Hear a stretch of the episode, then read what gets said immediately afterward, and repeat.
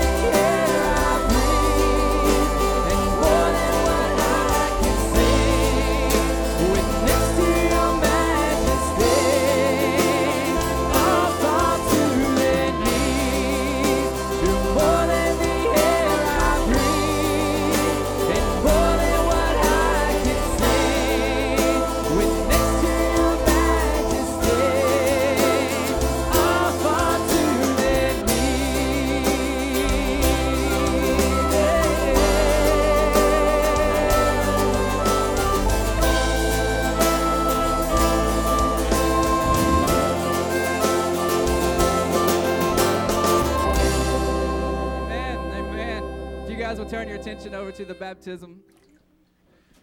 Good morning. Sorry, we were dealing with a little friend that was floating in here. It's gone. How are you? Do you have a good weekend?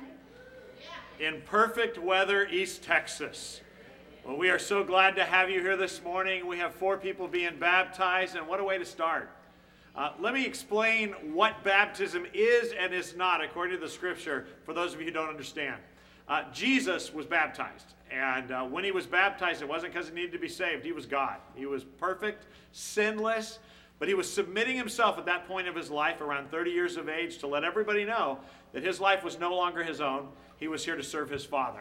And that is the baptism that we, uh, that we perform at Carpenter's Way. A person comes to know Jesus Christ as their Lord and Savior in much the same way the thief on the cross did by crying out to Him, realizing that He's perfect and forgiving, and we're not. And when you call out on the Lord, Romans 10 9 and 10 says, if you confess with your mouth Jesus is Lord and you believe in your heart God raised Him from the dead, you will be saved. And all the people that are being baptized this morning have accepted Christ's offer to forgive their sin. So, what we're doing right now is as a result of that and understanding that, they now want you to know that they're here to walk with God. Their life is not their own. We're going to talk about that a little bit later in our time in the Word. But man, we're glad you're here. For those of you watching on the internet, it is a privilege to have you worshiping with us today. Uh, but once again, we want you to know this isn't for salvation, this is because of salvation. So we're going to start uh, with Trevor. Trevor, uh, you want to share, say anything, or you want me just to put you under the water? I'll put you under the water. um, you're going to notice that uh, we have two fathers that are going to baptize their daughters today, and, and some of you are going to go, I thought pastors could only do that. No, pastors only do that in the sense that they shepherd their kids. And as Trevor and I have met, and we talked about uh, his daughter Adelaide, you'll meet her. Uh, we talked about the responsibility of leading your kids to walk with God, and he wanted to start by being baptized himself because of the value of that and the statement it makes, and then he will turn around and baptize his daughter. You want to grab your nose? Okay, because if you don't, I'm going to get wet, and we don't want me wet. Trevor, I know you love God. And having heard your profession of faith and hearing that you want to walk with him now and tell everybody and raise your family to love the Lord, it is my privilege now to baptize you in the name of the Father, the Son, and the Holy Spirit.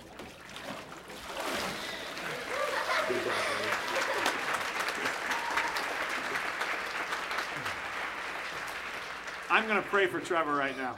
God, I thank you for this man's heart. And uh, Lord, he loves you and he wants to walk with you in an authentic and real way. Father, as he and I have met, and, and, and Lord, we have wrestled through the years with your plan for he and his family. And, and Father, the truth is, you've done things in his family that he don't like. But he trusts you, Lord.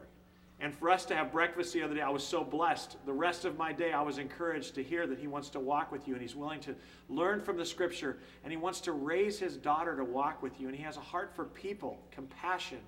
We thank you for what he does in this community as a first responder, and we pray you would bless him and protect him and keep him safe. But I pray now, Father, that you would first and foremost use him as a man of God in this community, and second of all, as the father of his daughter, that she would grow up to see him walk with you, and she would walk with you as a result of his testimony in his life. So bless this family, bless him, bless his ministry, bless his life. In Jesus' name, amen.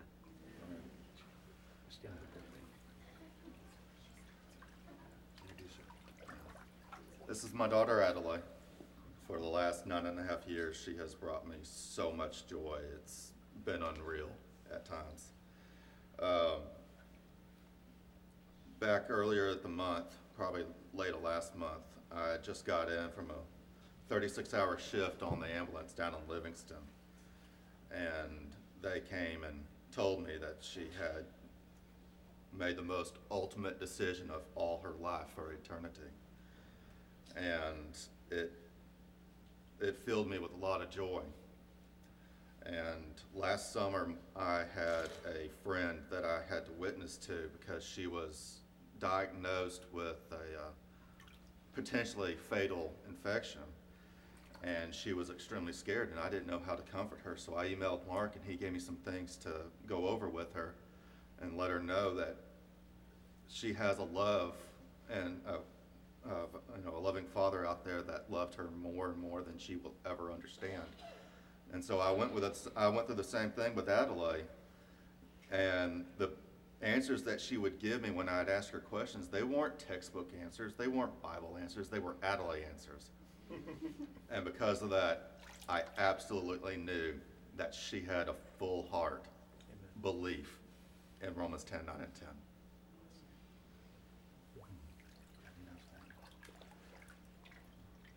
So, Adelaide, knowing your confession and your love for the Lord and ask Him into your heart, I baptize you in the Father, the Son, and the Holy Spirit.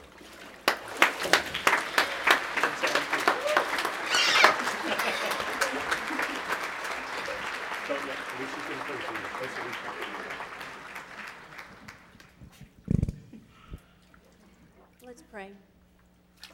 Dear Heavenly Father, we are so thankful for this precious young woman, Lord, that's chosen to uh, give her life to you. And Lord, for her wanting to be baptized, that's a big deal. Lord, just for everyone to know that she's a Christian now. Father, we thank you for that. God, I just pray that you would just guard her heart, guard her mind, grow her up um, into the godly young, young woman that you would have her to be, Lord, to accomplish your purposes for her life. God, I just pray that you would fill her with great joy and great excitement in that. And Father, I just thank you so much just for this family, God, their desire to walk with you. Um, even more than that, their desire to grow, to know you. God, you've just given them a hunger to grow and to know you. And I thank you for that.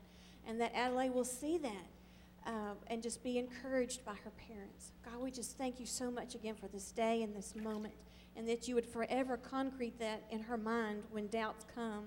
And if Satan throws those darts uh, of doubt and disbelief, she will can look back and say, "No, no, I am a Christian, and I remember." God, we just thank you for the, for assurance. In Jesus' name, we pray and ask these things. Amen.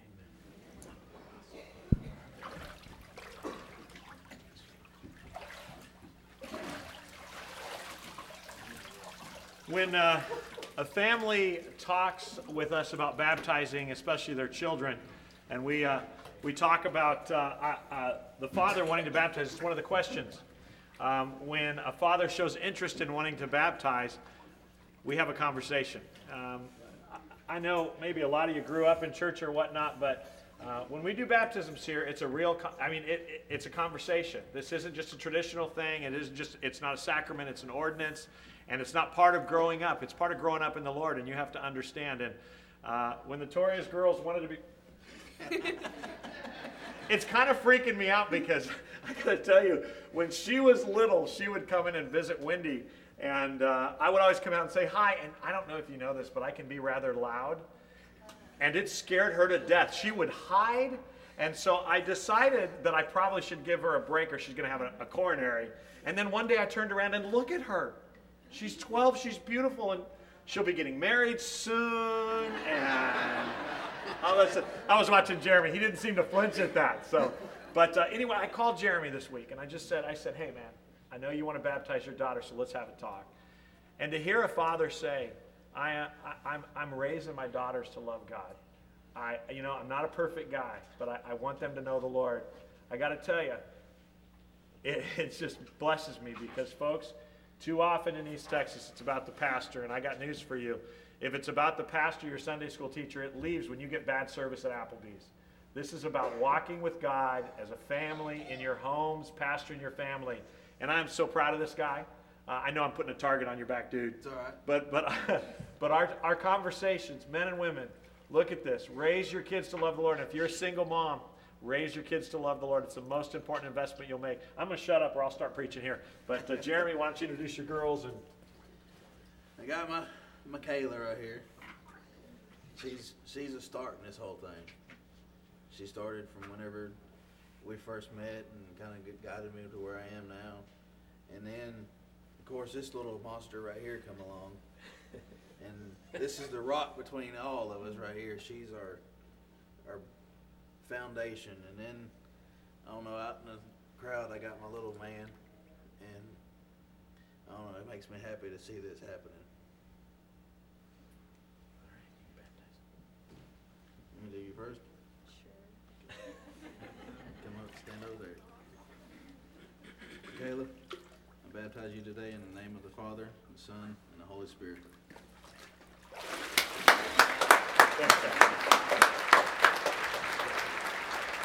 All right.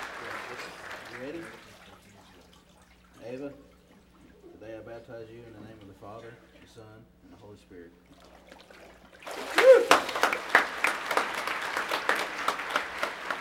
Mary Stringer is going to pray for this family.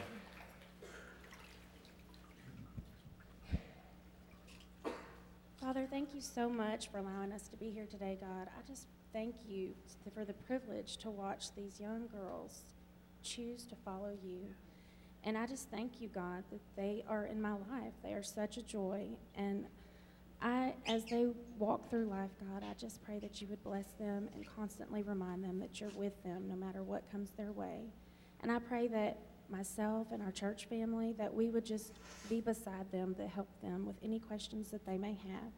And for their parents too, Lord, just help us to constantly be in your word and to just follow you.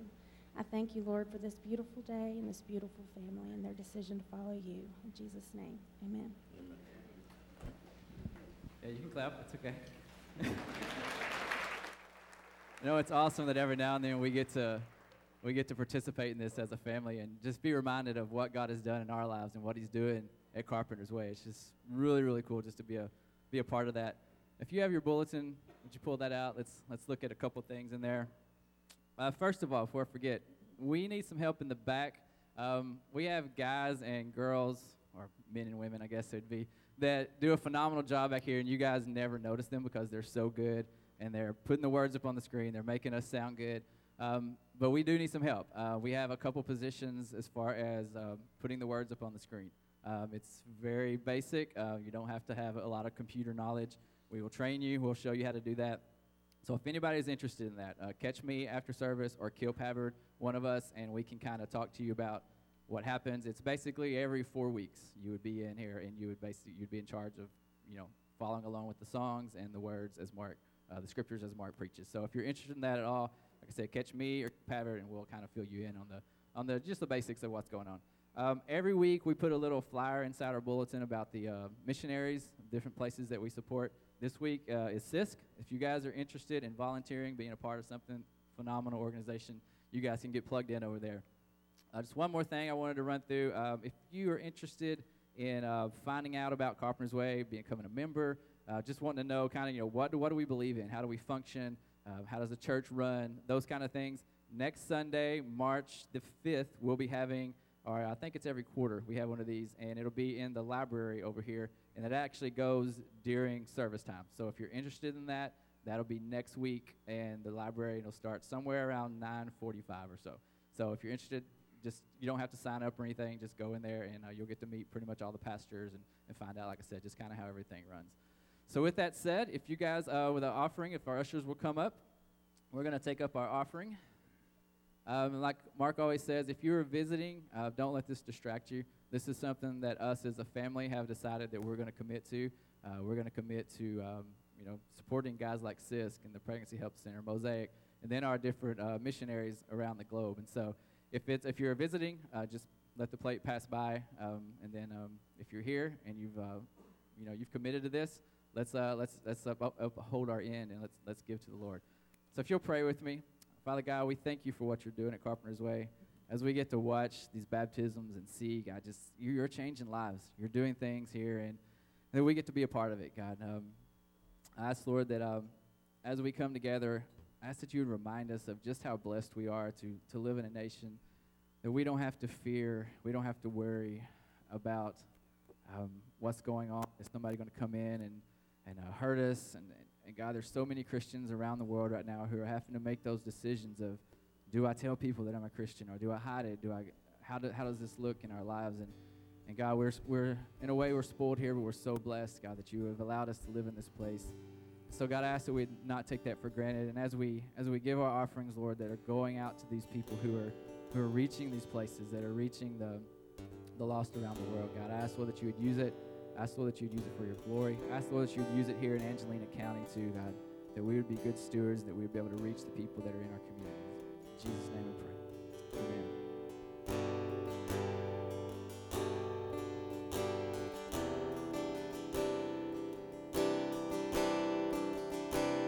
At your name, the mountain shaking.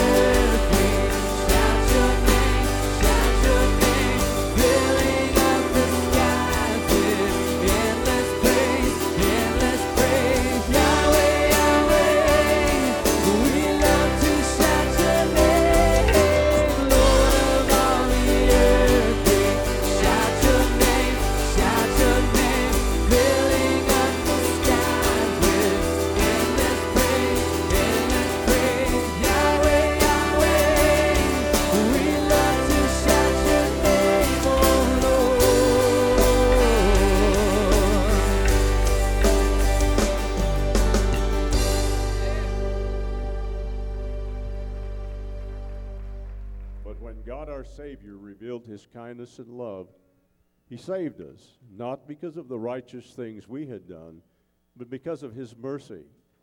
He washed away our sins, giving us a new birth and new life through the Holy Spirit. He generously poured out the Spirit upon us through Jesus Christ our Savior.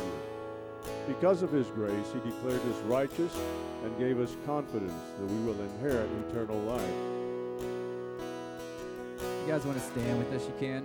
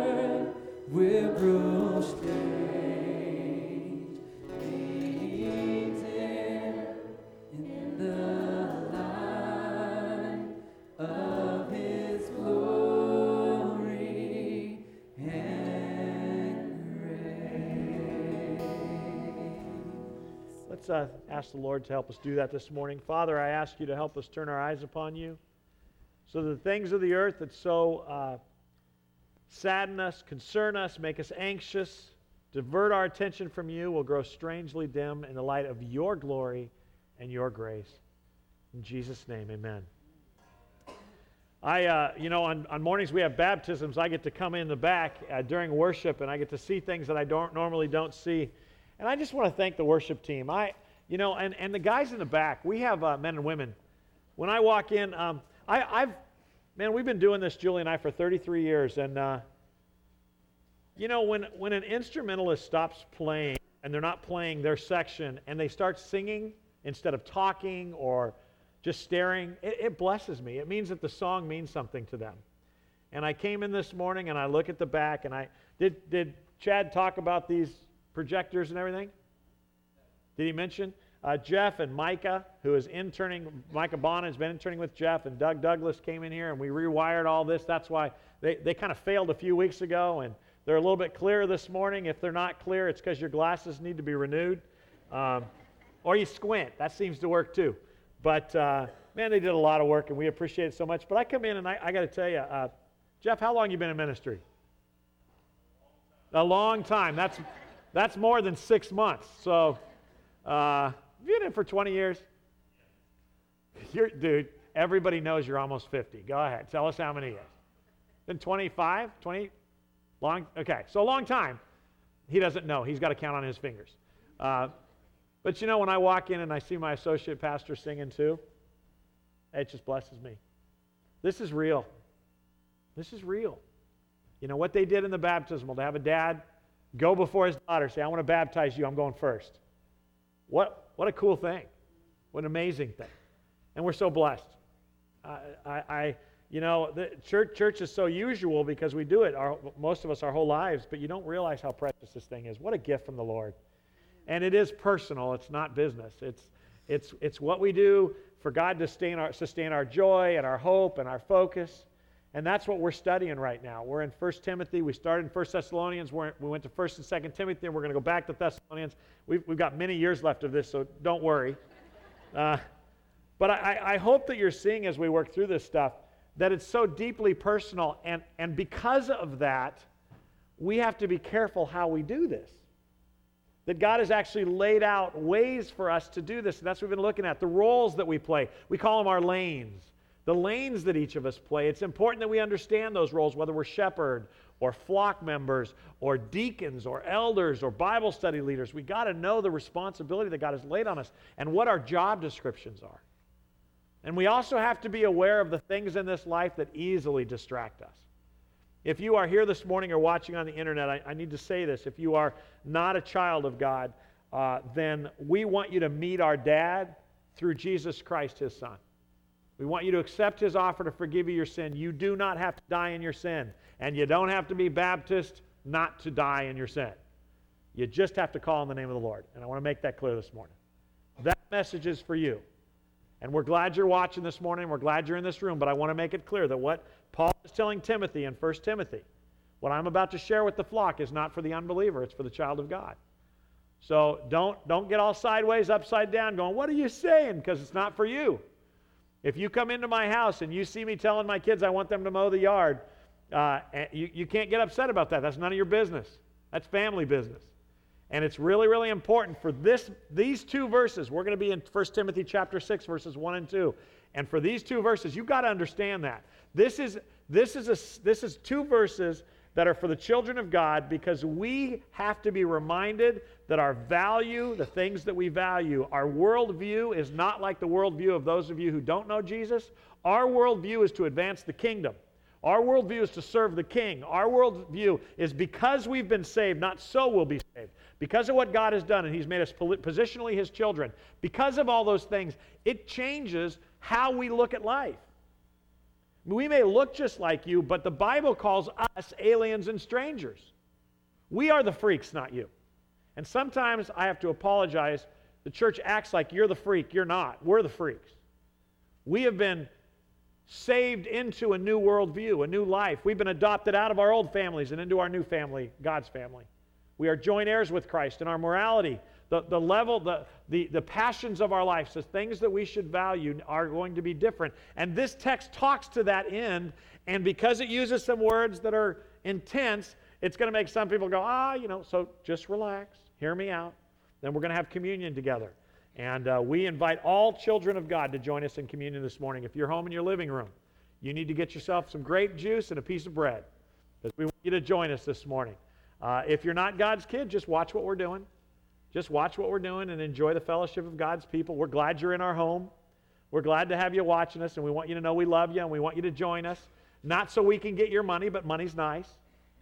We want you to join us because we want you to spend eternity with us. We want to tell you how good our dad is, and we want you to know that for yourself because we don't deserve to be adopted, but we were and are, and there ain't nothing anybody, including Donald Trump, can do that, anything with that. We are positionally secure in our Lord. And sometimes we forget that, and so we start acting weird towards you. We get a little unloving, and we get a little unkind, and we get a little judgmental because our flesh rages, just like yours. And so this book, especially 1 Timothy, is reminding us what matters and what's important. So with that, I want to jump into our text. Uh, actually, I want to show you a picture that you're familiar with. That is the Statue of Liberty, very, very clear. Um, actually, not that clear because the picture I took. But at the base of the Statue of Liberty are the words written by Emma Lazarus. It says, Give me your tired, your poor, your huddled masses yearning to breathe free. The wretched refuse of your teeming shore. Send these, the homeless, tempest tossed, to me. I lift my lamp be- beside the golden uh, door. Man, the, the human heart of all mankind longs to be free from whatever it feels constrains it or controls it. Free from the tyranny of governments. It longs to be free from the control of others within our community. Free to dream of whatever dream they wish to dream. Free to explore and have great adventures as each individual defines an adventure. Free to be happy in whatever way they define happiness. Free to love whom they wish to love or not to love whom they wish not to love. Every human being desires and longs to be free, so much so that they are on the top of the political chain of command in their environment. Everybody longs for that. And the United States of America, as great and as effective uh, as all effective democracies, was built on man's natural desire for self rule. As long as you don't hurt somebody else. That's the rule of law. Don't do harm. And this country, in its inception, was to feed that, that fleshly desire. And, and you know, just because it says selfish or self centered or fleshly doesn't make it evil.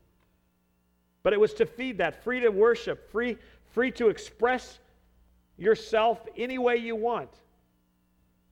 Freedom is commonly defined as the ability to do life without the interference of government, local or nationally, or those around you. It's the desire to make your own choices on how you spend your money, on how you raise your family, or on what you do with your free time. But for the child of God, know it or not, you gave up your freedom the day you got saved. And that's our struggle. Let me show you what you did according to Romans 10 9 and 10. If you confess your, with your mouth that, what? That doesn't mean he owns the manor, it means he owns everything. He's the Lord of Lords. If you confess that he's Lord and believe in your heart that God raised him from the dead, you will be saved. For it is by believing in your heart, believing in what? That he's Lord and that he raised Jesus from the dead. By believing in that, you are made right with God, and it is by confessing with your mouth that you're saved. As the scripture tells us, anyone who trusts in him, trusts in him what? For life and liberty. For what life is supposed to be. Trust in him. For where you are in your station in life. For where you find yourself. For what you're born into. Anyone who trusts him to take your sin away. It's a whole lot more than just not going to hell. As the scripture says, anyone who trusts in him will never be disgraced. Jew and Gentile are the same in this respect. They have the same, what's his, what's his name? What's his identity? Lord, who gives generously to all who seek him. For everyone who calls in the name of the Lord. The name of who? The Lord, the ruler, will be saved. For many Christians, many of us, the fact remains that we only became Christians to avoid hell after death. You don't want to die in your sin, do you? And to be truthful, Proverbs says that the fear of the Lord or the fear of his judgment is the beginning of wisdom. That, that's part of the deal. Nothing wrong with that. But unfortunately, the way that we present God in a relationship with God is just about hell too often, and we never get beyond that. What we have learned over the years together is that actually what happened and why Jesus died and why he offers us free grace is because he wanted to adopt us into his family, a new relationship, a new family, a new heir, a new future, a new focus. The words of Jesus, who we claim to be followers of, in Luke 9 are very clear, but we don't exactly know what to do with these words. Look with me, 923. Then, then he said to the crowd, If any of you wants to be my follower, in case you're not clear, the reason he says that is because there were hundreds claiming to be his follower. If any of you really wants to be my follower, you must turn from your selfishness. Now, now pause. I don't actually think he's dogging them for being self-centered. This isn't a, this isn't really a you bunch of selfish jerks. This is more of actually if you want to be my follower, you have to turn from those your selfish ambitions, some have translated, your own desires, what you value in life, your own self-centered worldview. You have to then take up your cross daily, daily, and follow me. If you try to hang on to your life, you'll lose it. But if you give up your life for my sake, you'll save it. This whole letter we've been studying between Paul and his apprentice, Pastor Tim, in 1 Timothy, who is the young pastor of First Church in Ephesus, is having a rough time. He's having a difficult time. And actually, the letter is about staying faithful in difficult times. Actually, if you remember what we've studied over the last six years in the first five chapters, if you'll remember what we studied, Paul's message to Timothy was hang in there, take a little wine for your stomach, and it's going to get worse. Those people right now that are causing problems in the church, they're going to leave, and we find out later they're going to start their own cult. It gets worse. And then he tells the congregation, you don't have to freak out, stay orderly, stay in your lane. We got elders to protect the flock, the doctrine of the flock. We've got elders to pray for you and encourage you. We've got deacons to take care of the widows and those in need. We're going to take care of each other as a family, but understand out there it's going to get nasty and difficult. And what is worse, you're going to struggle in your heart with wanting your own way. Jesus, even uh, um, this, this conversation uh, of, of picking up a cross and following Christ wasn't unique to one moment in time. In fact, you probably remember what Jesus said to Peter. Uh, a week after he's denied Christ, he cooks him breakfast, and after they take a little walk, and this is what Jesus says to Peter in John 21 I tell you the truth, when you were young, you were able to do as you liked, Peter. You dressed yourself and you went wherever you wanted to go. But when you are old, you will stretch out your hands, and others will dress you and take you where you don't want to go. Sign up. I mean, I, I, want you to understand that too often the message of the church is just about salvation. And our, our, even as we gather, we're just trying to get people saved. And we never take the saved and remind them that they weren't saved to save them from hell. They were saved so that they could perform God's task in this life for them. Eternity is where we inherit it all. Eternity is where our wealth is. We're the freaks here. And I know that's hard because some of us like, this country was founded on blah, blah, blah, blah, unless you were an Indian. The truth is that even as we designed a country, it was built in to the interests of those who took the property. I'm not saying right or wrong, I'm simply saying that even built into a system of freedom in our country and even to the Republic of Texas, whoop, you forgot that. You know the firecracker stands are open. You guys aren't even paying attention, are you? Sleeping this morning, wake up! The, the, the fact is that it is twice as difficult in Texas, where we pride ourselves in self defense and, and, uh, and being better than other states. You know, we're a republic. I, when I went to uh, London with Justin Kirkwood a few years back, we went to the Embassy of the Republic of Texas. We took a picture of the plaque, and that was Justin Kirkwood's proudest moment being from Tenaha. I thought it was cute. The, the reality is, there's a lot of pride in this state, and you fought for it. Your grandparents fought for it, and that's a wonderful thing. Unless you were adopted out of it, and you have to be reminded that this isn't why you're here.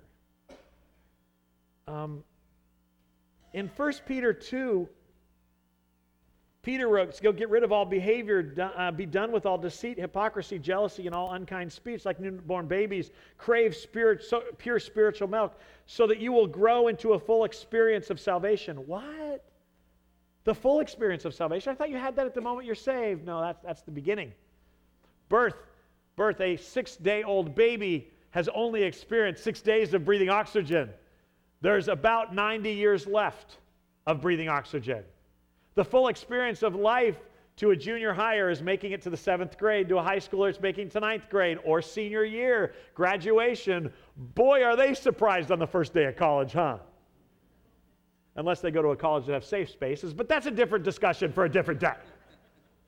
And then they graduate from college. I'm so tired of college. Getting out. I'm graduating today. Today is graduation, and I'm going to my baccalaureate service. And nobody actually said that the word baccalaureate means the beginning. Oh. Because you think you've accomplished something great. Those of you who will be graduating high school this year, one Anna Wilkie, all you've done is what we expected of you. Now do more. The great achievement that everybody honors you, young men and women, over. We have done you a disservice. There are no medals for doing what's expected, there are only medals for doing more than what is expected. Millennials, wake up. You're being lied to. And happy lies are still lies.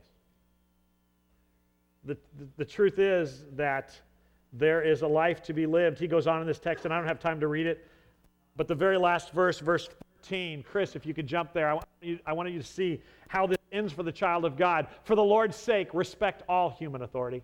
Oh, he's going to talk about politics. No, he's not. He's not talking about politics. You'll see what he's going to talk about in just a moment. Respect how much human authority? All of it. All human authority. That last line makes you question Peter's sanity. Do you know who was running Rome when he wrote this? Nero. You know, the crazy dude who took Christians and put them in with lions. And then he took the others who survived it and he removed their skin and turned them into lampstands in his garden. Actually, Peter makes reference to the lions when he says, Fear the lion who can destroy you, the lion of Judah, because they were afraid of the lion that would eat their flesh. But he tells them to respect all human authority. And you can imagine what the flock was thinking. What are you talking about? That guy's crazy. Respect all human authority. What if he kills me? Respect all human authority. I want, I want to share something with you that we don't often think about. If you think we have it bad now, then you really don't have a grasp on lo- what life was like in the New Testament. I just mentioned Nero when, when Peter wrote this, but I want you to understand that in Ephesus, the city that we are studying right now through 1 Timothy, uh, slavery was a common thing. I, I want to start by saying it's not slavery as in the European thing that we're used to or the American thing. We're not talking about kidnapping people off of islands or, or continents and because of the color of their skin. We're talking about a slavery. There were basically that was, uh, that was actually endorsed as part of the legal system of that country. There were three major reasons uh, why a person became a slave in the New Testament times. Uh, the first reason you're, com- you're, you're comfortable with, you're familiar with, and that is if you owed somebody a debt that you could not repay, and uh, they took you to court. Uh, our by the way, our judicial system is based upon Roman law, if you don't know, so it's very similar to American law. But they would take you to court, you would be sued in civil court, and eventually what would happen is the court would turn you over to servitude until your debt was paid. That was one way you became a servant or a slave. The second way you became a servant or slave is the way um, of the movie Gladiator. You could become a slave because Rome defeated your nation, and that was part of the spoils of war. So they owned you simply because they defeated you. The third way is when an individual would offer themselves as a slave in exchange for the master taking care of their family. You became a permanent employee of that family. You would become a willful slave, a bondservant. You might be thinking, why would anybody offer themselves? And this is where it's very different than the word slavery you're used to. In the times of the New Testament, it was not uncommon for an actual successful slave who served a period of time, whether because their nation had been defeated or their army had been defeated, or because they did owe a debt to somebody. If they were successful in repaying that debt and worked hard, it was common for the family actually to bring them into the family business and give them a place of honor in that business. They would then offer themselves for the rest of their lives. They would go to the doorpost of the house. You know all that, it's an Old Testament theme too. and they would make a declaration that I'm giving up my freedom to serve this family. There are even extra biblical examples of slaves actually becoming leaders in the community. So when you, be, when you were a servant or a slave, a full time slave or servant, it was often something, or at times it could become something, if you were good at it and your master was gentle, they could bring you into a position of, of honor and respect, not only in the family, but in the community. It is also important to say that being a slave, however, is still not being free. It's still not being free. You can put a good face on it. You can say, oh, that makes logical sense, or it's not as bad as what we did. But the truth is, slave is slave, and everybody's heart wants to be free. They, want to, they don't want to work for the business, they want to own the business. Right, laborers? You look at your boss and you go, a couple changes in my life, and I would be in his seat or her seat, and she or he would be in mine. We long to rule our world, we long to rule our environment. And that was also the problem in Ephesus. Christianity, for a large degree, had spread through Ephesus, and some sa- slaves had even been saved. Actually, you get the idea that there was a lot of slaves that were in the church of Ephesus. And so, just like Paul has addressed pastors and shepherds, and just like Paul has addressed women and men and elders and deacons, he takes chapter 6, verses 1 and 2, and he deals with slaves. 1 Timothy 6, verse 1. All slaves should show full respect for their masters, so they will not bring shame on the name of God in his teaching. If the masters are believers, there's no excuse for being disrespectful.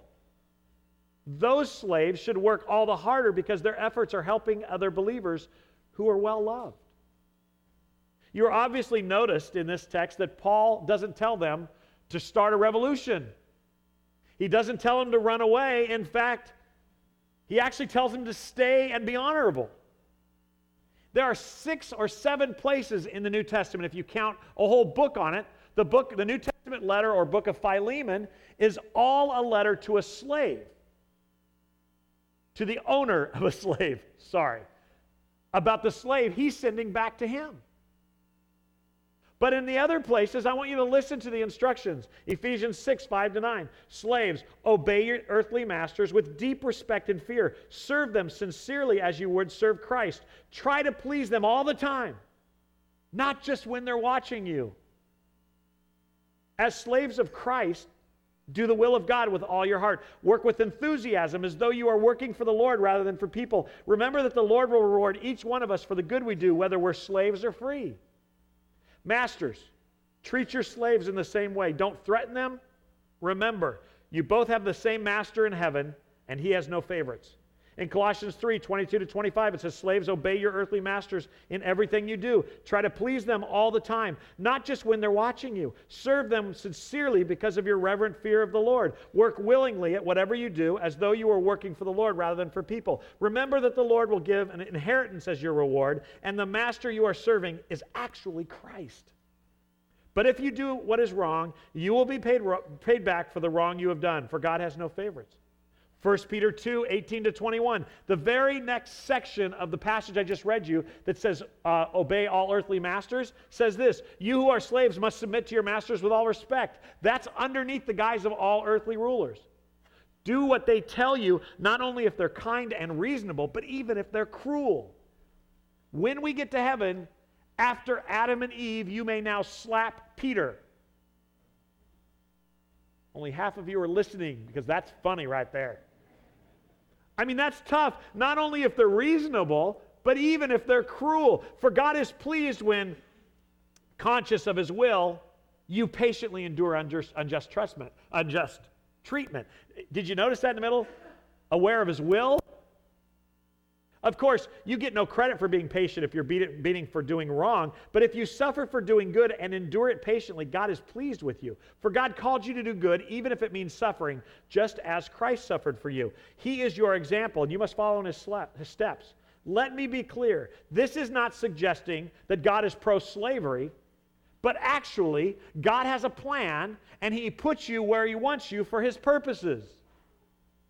In Galatians 3:28 it says, "There is no longer Jew or Gentile, slave or free, male or female, for you are all one in Christ Jesus. And now that you belong to Christ, you are true children of Abraham. You are his heirs and God's promise to Abraham belongs to you." what is going on here is that our identity and our worth has to be transferred from this life where it naturally is. YOLO, you only live once. It is a texting phrase, it's a lie. For the child of God, you live twice, and the next one is forever. This one is temporary. For the child who, the person who's not a child of God, if you are not his kid today, if you have never asked him to forgive you your sin, YOLO is true. My advice to you is fight the man to the best of your ability. The problem with fighting the man is there's never an end of men or women who rule you. There's always somebody more powerful. If you doubt that, I encourage you to take a close look at both the Democrat and the Republican Party. If you want to know what it likes to get to the climax of authority, look at the Republican Party that has the House, the Senate, and the White House and don't have a clue what to do with any of them.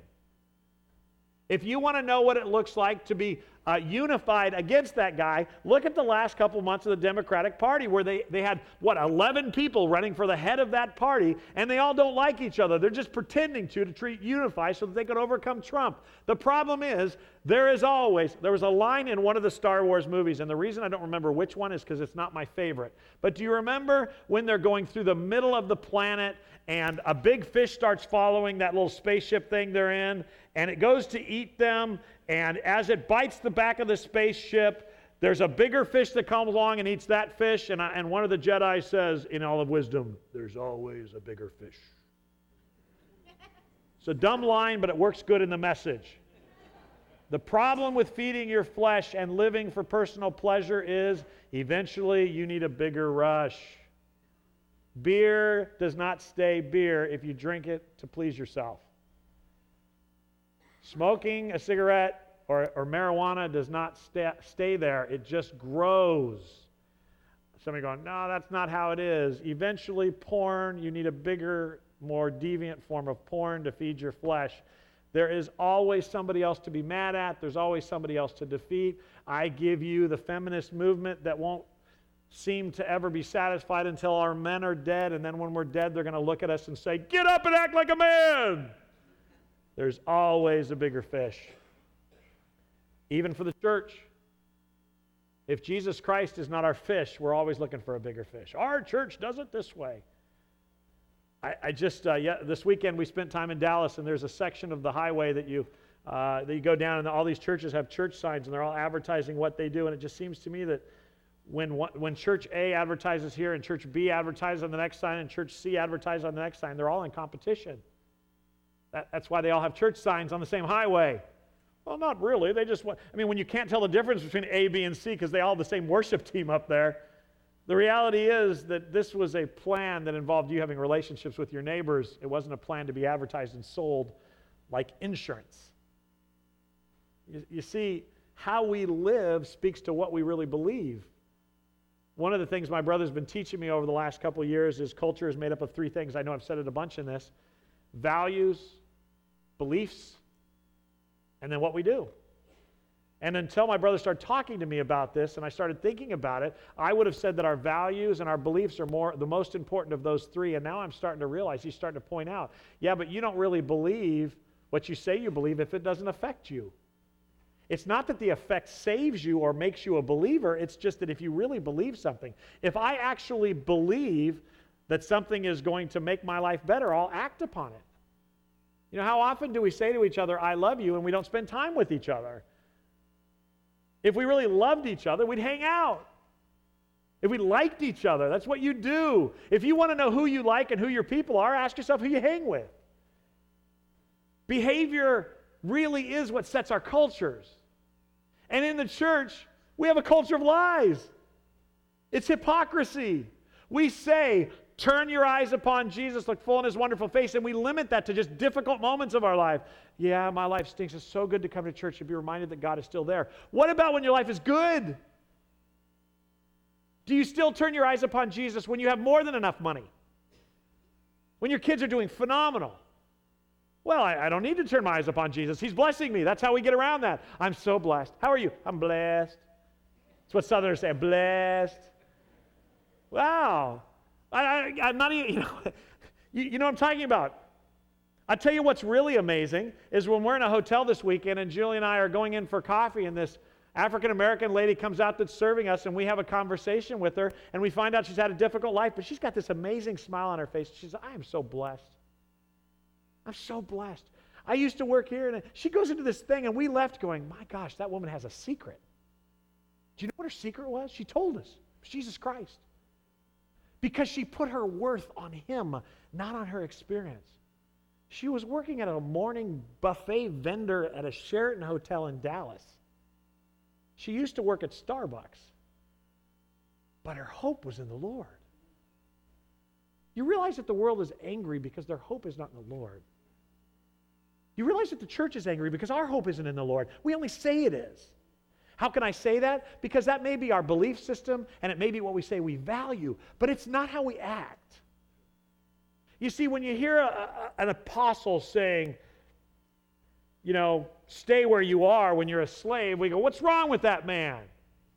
Actually, the question is, what's wrong with us? Jesus said from the very beginning, if you want to be my follower, you're going to have to put your selfish worldly ambitions aside and follow me to the cross.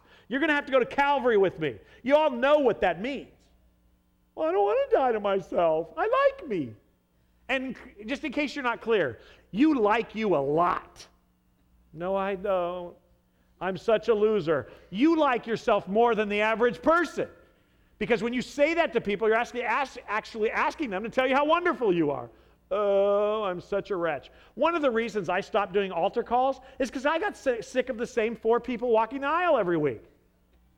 And the last time I did one, way back in the day at Carpenter's Way, I finally said to a guy, I don't ever want to see you walk an aisle again. How about changing your behavior? and thanking God for grace. I'm not your Savior, and your eyes are on the wrong place. His joy was in sinning, uh, doing what his flesh wanted to do, walking the aisle, praying with the pastor, crying in the front, and then going off with his life. How do I know that brought him joy? Because he did it every week. There's a point at which we have to believe what we claim to believe and go on with life as a believer.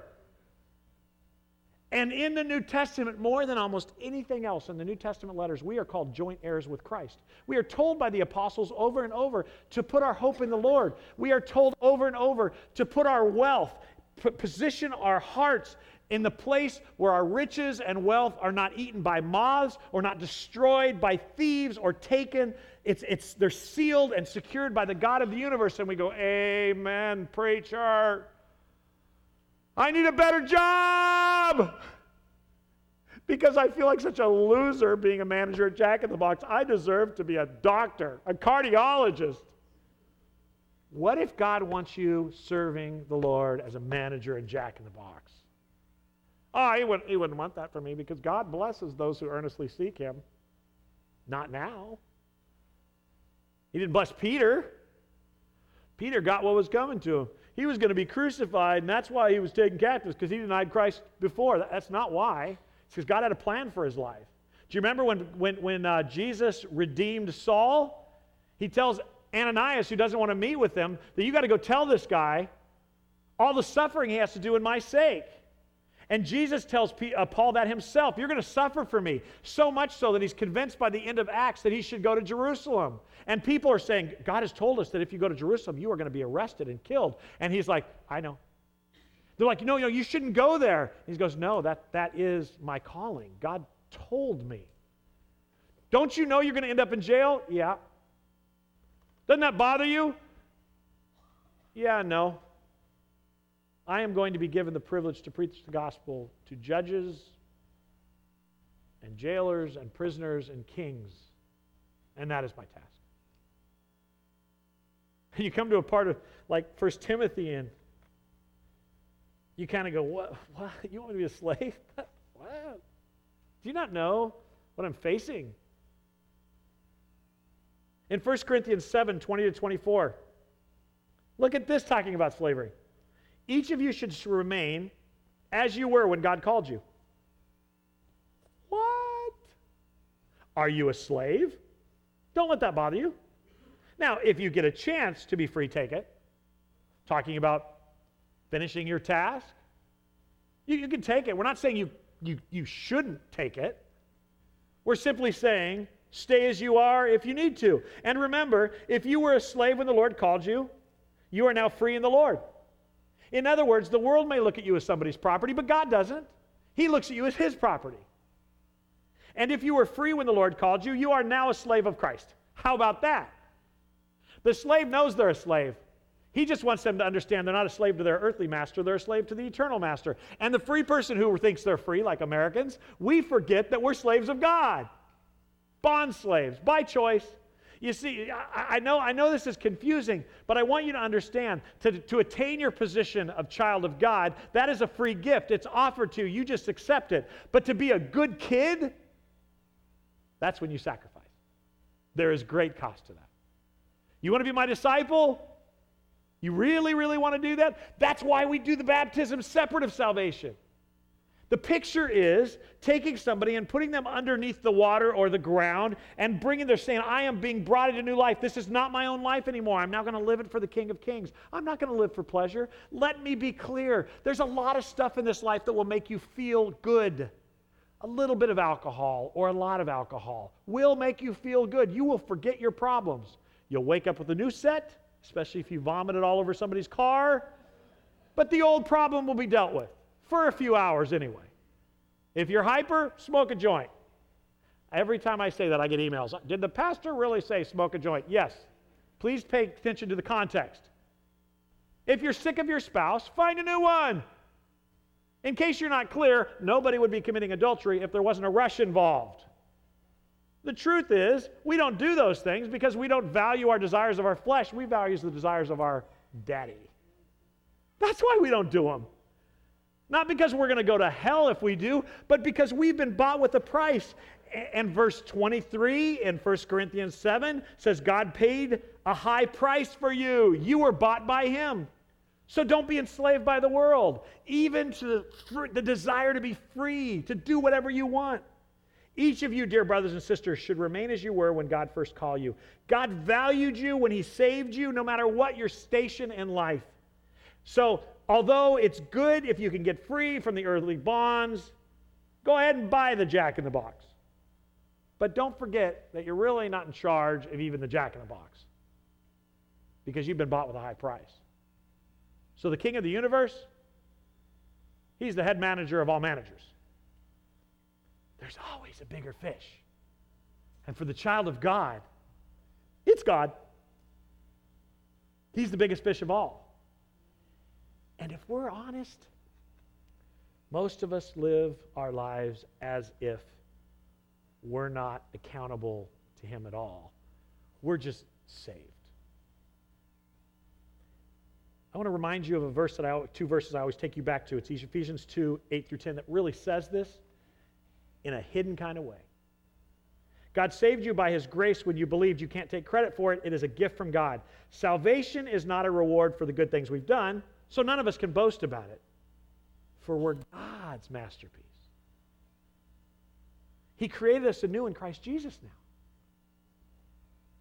So now we can do the good things he planned for us long ago. And I want to add, and a lot of them are going to hurt. Now, but not later. He's made us, He's placed us long ago in the station in which we find ourselves to serve in that area. If we were all doctors, who would minister to the people at Jack in the Box? If we were all principals, who would minister to the students in the class? If we were all laborers, who would minister to the wealthy? Well, why can't I be that? You know, I just want to remind you of how Robin Williams ended his life. I want to remind you, those of us who are older, how many times Johnny Carson got married. It's not because they're happy, friends. I know that when you don't have wealth, there's a tendency to say, if I only had a few more dollars, I just want you to keep your eyes alert and looking around you at reality. If you get everything you want, including the president and the Senate and the House and all the right members of your family and all the right jobs, and you're the richest person in the community, I just want you to know that still won't make you happy because I met that guy and he's not happy. The only thing that will bring you peace is your daddy. Your daddy in heaven. And walking with him and trusting him. Giving up the fight to him. So in 1 Timothy 6 1, and I know some of you get frustrated because it's like, I thought you were teaching verse by verse. I did, but you have to understand what's going on before you get to the text. And now I don't even have to preach the text because it's going to make sense. All slaves should full, show full respect for their masters. And you know why? Because I already told you. But he gives a reason. So they won't bring shame on the name of God and his teaching. So this is referring to unsaved masters. You see, a lot of times in New Testament times, when you became somebody's slave, you took on their religion as well. Well, these guys are getting saved. And if they start rebelling, what's going to happen in Rome is the government is going to believe that this is a, a revolutionary cult and they are going to squash the Christians like bugs. And what Paul is saying is you don't want to bring shame on God's name, you don't want to bring shame on the kingdom, and not only that, your job in that circumstance is to try to reach them for the Father. So respect them. Stay in your station. That's your lane. I don't like it. It is what it is. Take it up with the one who plans your life. Take it up with the one who did it, who, who, who organized, who placed you there. If you believe God is sovereign, then He's sovereign. You were born into the family you were born in, for better, for worse, but for whatever ever reasons God has, if we trust Him, He put us there. The second verse, 1 Timothy 6 2. If the masters are believers, that is no excuse for you being disrespectful. you can kind of sense what was going on because it makes a little bit more sense if they're not saved. You got to reach them, so you got to serve the Lord and be a good example in front of them. But all of a sudden, if you start seeing your master worshiping with you, it's easy to go, You're not treating me well. Hey, preacher, tell him he's not treating me well. But look at this. If the masters are believers, that's no excuse for being disrespectful. Those slaves should actually work all the harder because their efforts are helping, helping other believers. In other words, your master is your brother. That should fire you up to serve the Lord, serve that person harder so that they're blessed. And by the way, they're loved by God too. So for those of you who are struggling with the rich among us, I want to remind you that the rich white legalist that frustrates the heck out of you is also loved by God. I know there's a lot of us who go, you need to remember we're loved by God. Well, I want you to remind you that they're loved by God, and that's what he's talking about here. Now, I need to put a couple caveats here. If you are being beaten by your husband, you are not to stay there, especially if they're believers. There is a process by which we deal with people's sin in the church. And just because you're married doesn't mean that's not your brother or sister in Christ. So let me turn it over and say there are a lot of men whose wives are beating them. How do I know that? Because I'm told in secret. There's a lot more spouse abuse than we realize between women and men. If your wife is beating you, get out. It's the only way they're going to face the dealings of God, and we'll deal with them with you. If you're in a situation that is illegal, this is not an encouragement to stay in the sex trade. There are people watching on the internet. That's not what this is about. This is not about illegal behavior. This is not about abuse. And we live in a country that gets you out of that stuff. If you don't know where to go, you call our office and we'll help you. We will help you get out. And that includes those of you in this room that are in abusive marriages. I will stand with you at the divorce proceedings because they are violating God's mandate to them as a man or woman of God by doing that to you. And the church and the elder board of this church will deal with them in a biblical Matthew 18 way. And if they don't repent, we will cast them out of this church publicly to remind everybody that you are accountable to God even for your family. Understand? Oh, you're not a very friendly pastor. I thought pastors were fat and jolly. Not all the time. We are fat, but not jolly. I have to say that because somebody's going to come up and tell me, oh, now I know why I need to stay. That's not what I'm talking about. This is actually applies to us because it's about our station in life. There's too many people who are poor longing to be rich, and there's too many rich people who are mad at poor people for not bettering themselves. They are God's servants. Mind your own business. Love each other. It's personal. This isn't about people offending you. This is about understanding that that rich guy you work for is also God's servant if they're a child of God. If they're not a child of God, that's your mission field. That person that works for you, if they're a Christian, is God's child and teach them with the, treat them with the respect you would a brother or sister. If they're not God's child, it's your obligation to minister to them. That's their mission field. And by the way, that includes how you fire them. If they need to be fired, you sit down with them and you say, you know, it's not working out. You can't be showing up four hours late to work because you've been out shooting stuff up in your veins all week. So there's two things that are going to happen here today. Number one, I'm going to relieve you of your responsibilities at this job. Number two, tomorrow morning at 8 o'clock, I'm going to pick you up and I'm taking you to ADAC. That's what it looks like to do the right thing and love people through it. You're right, they're probably going to flip you off and leave. Then you pray. And you email them a week later. How can I help? How you doing? Well, I don't want to do that. That's because you're living for now. I don't want to keep following up with them. It's not your task. It's not, it's not your decision. It's what we do. It's why when you get bad service at, at Cheddar's, you ask if you can help them, how they're doing, if they're doing okay. Because that's what we do as aliens and strangers here. We're the freaks.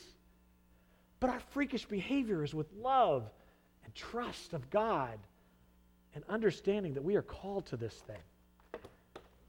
I'm going to ask the elders to come forward because we're still taking communion.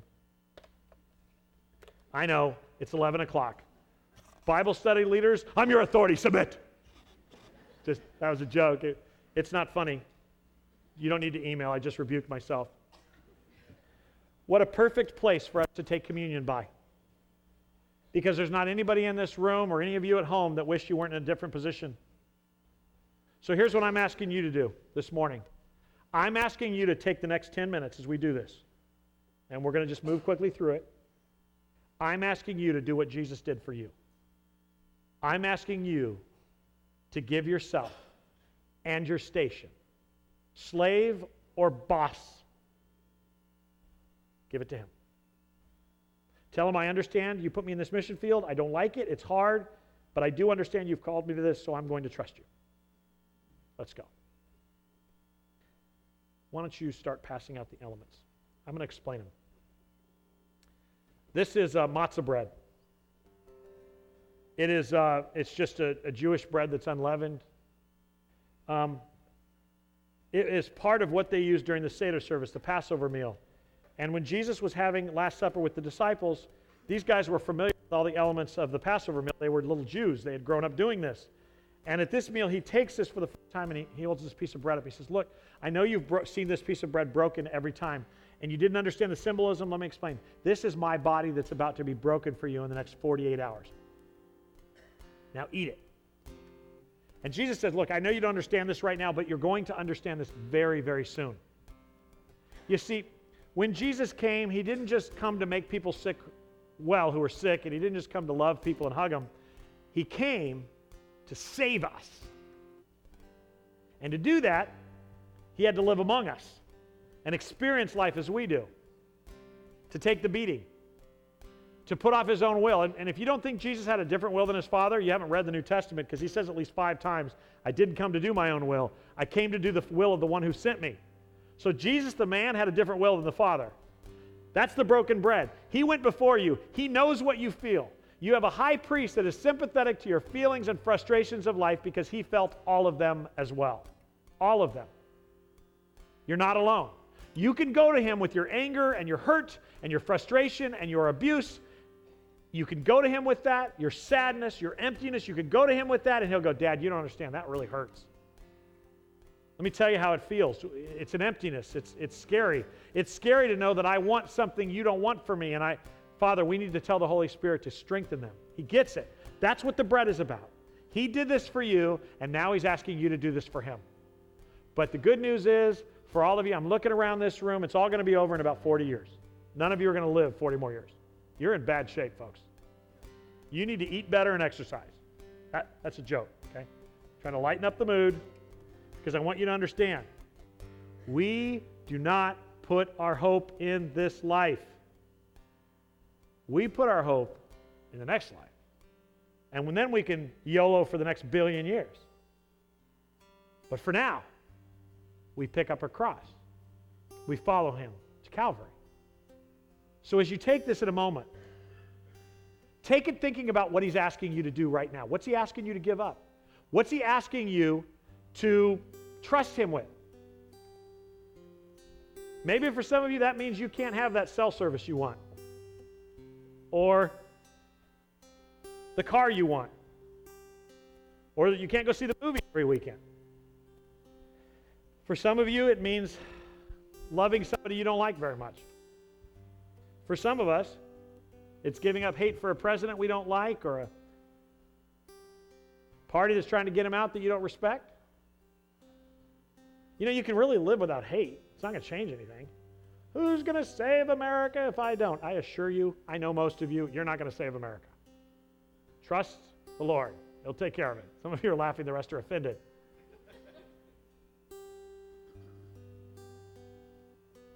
Jesus Christ did not save the nation of Israel. He came to save mankind. To do that, he knew that the Jews would have to hate him. So he did it. And if you wonder if it hurt him,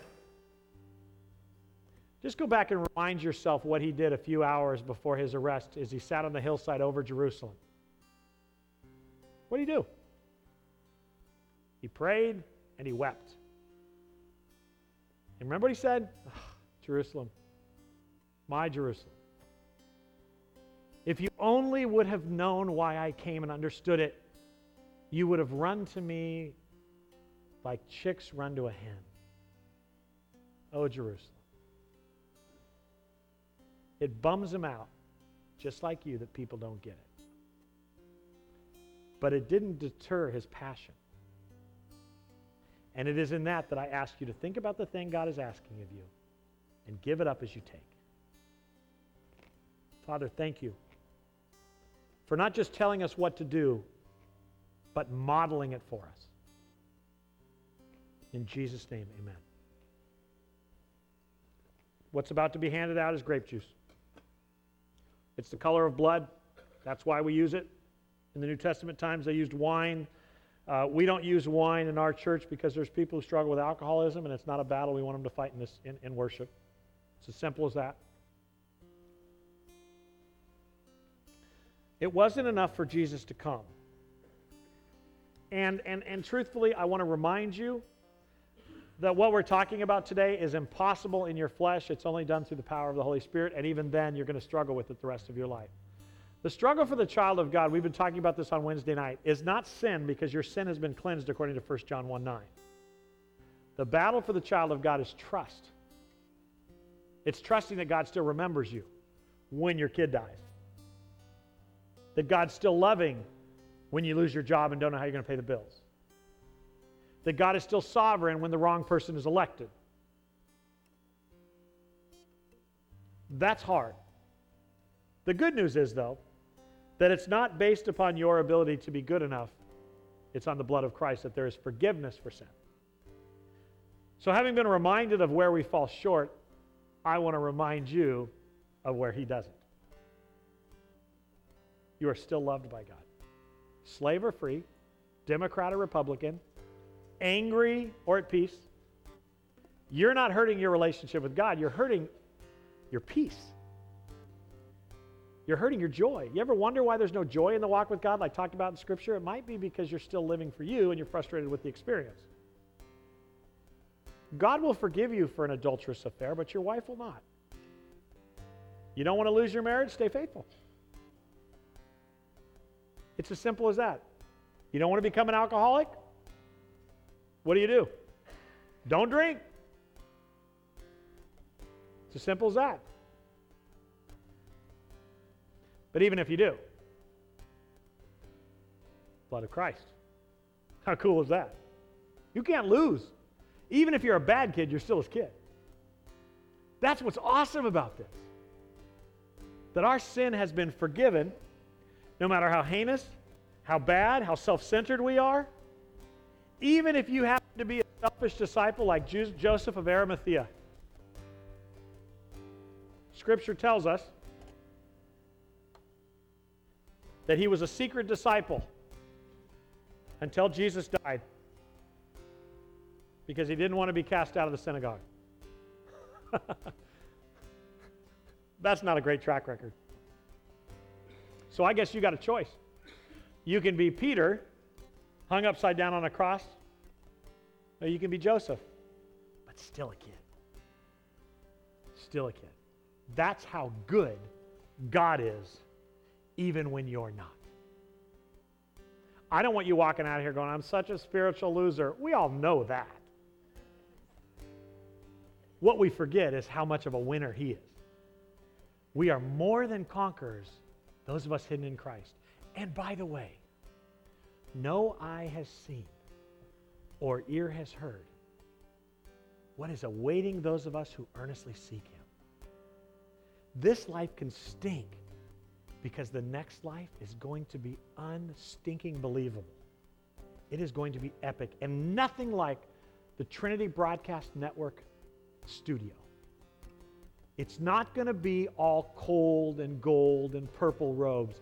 It's going to be home. Home. Home is cool. Did I forget to serve you guys the first time? That's because I am a less than good pastor. Yeah, extra for. Yeah, you have to pay extra for that service apparently at Carpenter's Way. I came on the cheap budget, you know. By the way, it's okay to laugh because there is still no condemnation for those of you who are feeling guilty this morning. That's the cool thing.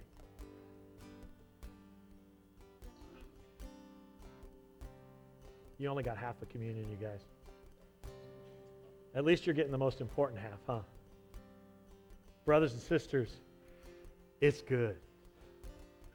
It's better than we ever imagined. Slave or free, Republican or Democrat,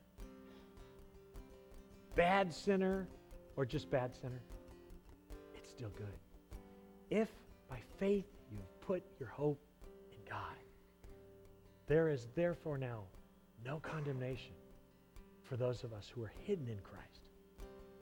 Take this in remembrance of Him. Thank you, Father, for shedding your blood and forgiving us for all of our unrighteousness. Because we have confessed our sin, and you are faithful and you're just to forgive us and cleanse us from all unrighteousness. In Jesus' name we pray. Amen. Bible study is going to start in a few moments. We'll give the elders a second. They're going to go to the doors. Uh, take a benevolence offering after communion each time we do this. That's for those in our church who are hurting. That's our uh, way we take our widows and those in need. Bible study is going to start in five minutes. You don't have much time to hug each other, so hug fast. God bless you.